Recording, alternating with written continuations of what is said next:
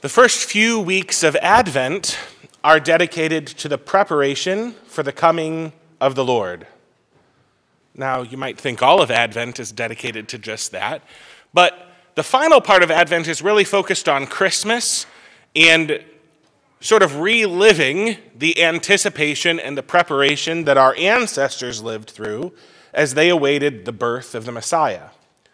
But in these first few weeks of Advent, we're not commemorating the past, but we're living a present reality of anticipation and preparation for when the Messiah will come again. We hear that in the prayers of the Mass that speak about eternity and mortality and judgment and the end of times. We hear it in the readings of the liturgy as well. Today's gospel from Matthew isn't about the birth of Jesus, it's about the second coming of Christ in glory and how we should be prepared. For the Lord will come at an hour you do not expect. Therefore, stay awake. These first few weeks of Advent, in particular, are about our preparations to meet the Lord at the end of our lives or at the end of time. I wish to share with you this morning some words of a better preacher than I.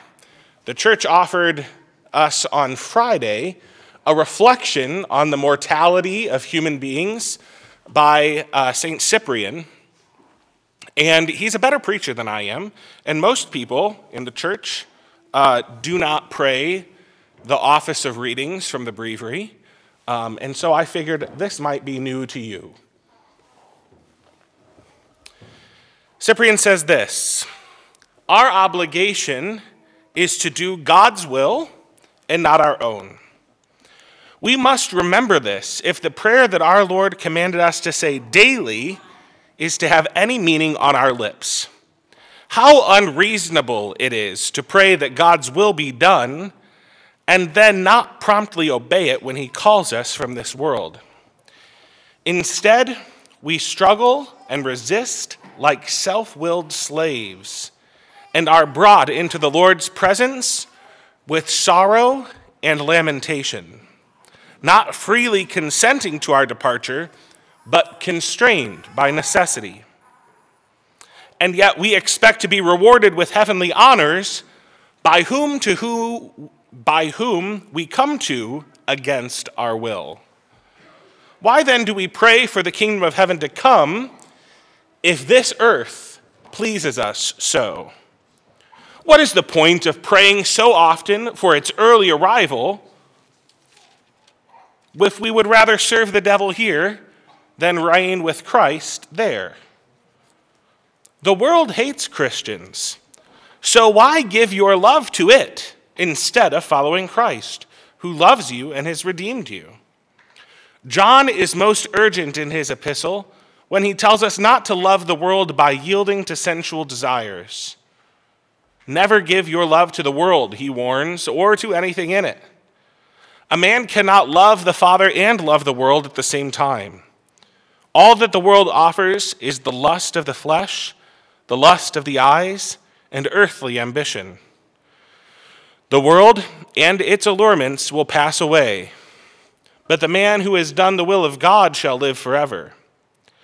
Our part, my dear brothers, is to be single minded, firm in faith, and steadfast in courage, ready for God's will, whatever it may be. Banish the fear of death and think of the eternal life that follows it that will show people that we really live our faith. We ought never to forget, beloved, that we have renounced the world. We're living here now as aliens, and only for a time. When the day of our homecoming puts an end to our exile, frees us from the bonds of the world, and restores us to paradise and to a kingdom, we should welcome it. What man, stationed in a foreign land, would not want to return to his own country as soon as possible? Well, we look upon paradise as our country. And a great crowd of our loved ones awaits us there. A countless throng of parents, brothers, and children longs for us to join them. Assured though they are of their own salvation, they are still concerned about ours. What joy both for them and for us to see one another and embrace. Oh, the delight of that heavenly kingdom where there is no fear of death. Oh, the supreme and endless bliss of everlasting life. Cyprian points out something strange in the life of a Christian. That our Creator, our Redeemer, the one who loves us most, is so often reluctantly heard, reluctantly obeyed, and reluctantly met. He says at the end of time, which Jesus says we do not know the day nor the hour, will you be taken kicking and screaming to the Lord? Or will that moment be the fulfillment of your desires? Would you rather remain in the shadowland? Or do you desire to enter into perpetual light? It's the task of Advent, and in particular, these first few weeks of Advent, to ask ourselves that question and discover the answer. If Christ were to come today, would I be pleased to see him? The answer to that question tells us a lot about ourselves, about our hearts, and about our goals. And there's two ways in particular, I think, that we can move more towards the Christian way of life. If we find ourselves hesitant or fearful in any way to meet the Lord, it's probably one of two things, or maybe both of them, that's lacking. The first task is to remove from our lives whatever ties us to this world, whatever we are too attached to this world is good, but it is not eternal. It's fleeting, and it shall pass away. And if we're tied to it, then we shall pass along with it. It'll take us down with it. And so, what is it in your life that ties you down? In what way, because of your own choices and your own sins, are you what Cyprian calls a self willed slave. We willingly tie ourselves down, we willingly hold ourselves back. And so, part of our Advent task is to remove those things, to unleash those chains, to enter into a new time of freedom to renounce our sin and to root out vice, those things which incline us to sin, which make us want sin. We develop over time a taste for sin. Even though we know it's not good, we start to like it, to enjoy it. And we don't know how to like or enjoy other things that are really good for us. We lose our taste for virtue, for goodness. We lose our taste for heaven. We don't want to go. So we do that in a particular way through the sacrament of reconciliation, which is why that sacrament is so often tied in the Catholic mindset to Advent. Now, the city of Bowling Green is, in a very real way, the refuge of sinners. There are few places in our neck of the woods where sins are forgiven in the sacrament of confession on the daily. In fact, twice daily. To have two parishes in town, both of which offer scheduled times for confessions every day, is a wonderful grace and privilege that we very rarely realize. And so take advantage of the fact that you live in a place where mercy abounds, where the pastors of these flocks in Bowling Green desire forgiveness and mercy to triumph over regret. There are certainly special occasions as well to celebrate that sacrament. This coming Wednesday here at St. Thomas, we'll have our Day of Mercy, 9 a.m. to 9 p.m., every hour on the hour, the opportunity to receive forgiveness and reconciliation.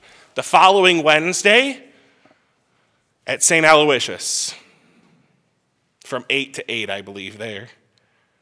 Every hour on the hour. St. Al's the following week after that, we'll have a penance service. The opportunity for mercy abounds. And it's our duty, it's our job, it's our mission to look within and remove whatever is tying us down to this world. To look for the ways that we're proudful, proudful, prideful, that we're stuck in greed or envy, that we've given ourselves over to lust or anger, and to allow the Lord to set us free. So, one thing that might bring us kicking and screaming to the Lord rather than welcoming Him is our own sinfulness. The second thing, once that's been taken care of, Sometimes something is still missing. There's a certain apathy, a certain slowness of heart because we don't desire heaven. We just don't want it.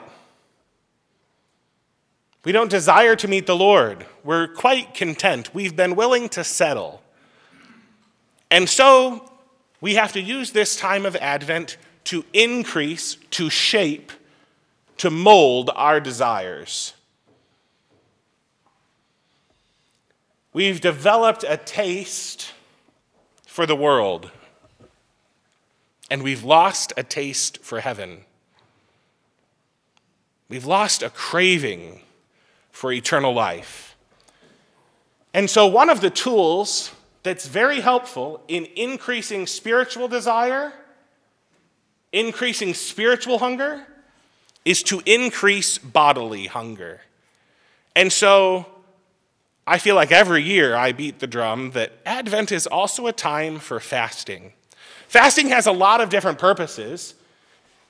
Fasting can be used as um, penance for sins done. It can be used to increase discipline those are sort of the ways that we think of fasting during Lent. But fasting also increases our hunger, it increases our desire because the body, the mind, and the soul, they're all connected. And so to experience a little bodily hunger helps us to remember our spiritual hunger, which is always there, but we don't feel it in our guts the same way we do when we need food. And so, feeling that bodily hunger helps us understand our spiritual hunger as well. Now, how should you fast this Advent? I have no idea. It's actually really hard. Most of the secular world, we would say, has moved on to Christmas. But I think the one thing in the secular season that we do celebrate in regards to Advent are all of those Advent calendars you can buy now. Now, listen, when I was a kid, the Advent calendar was like a cloth thing on the door, and I moved this mouse space by space until Christmas. Now, you can have the wine Advent calendar or the cheeses of Costco and Aldi. You can have the chocolate Advent calendar.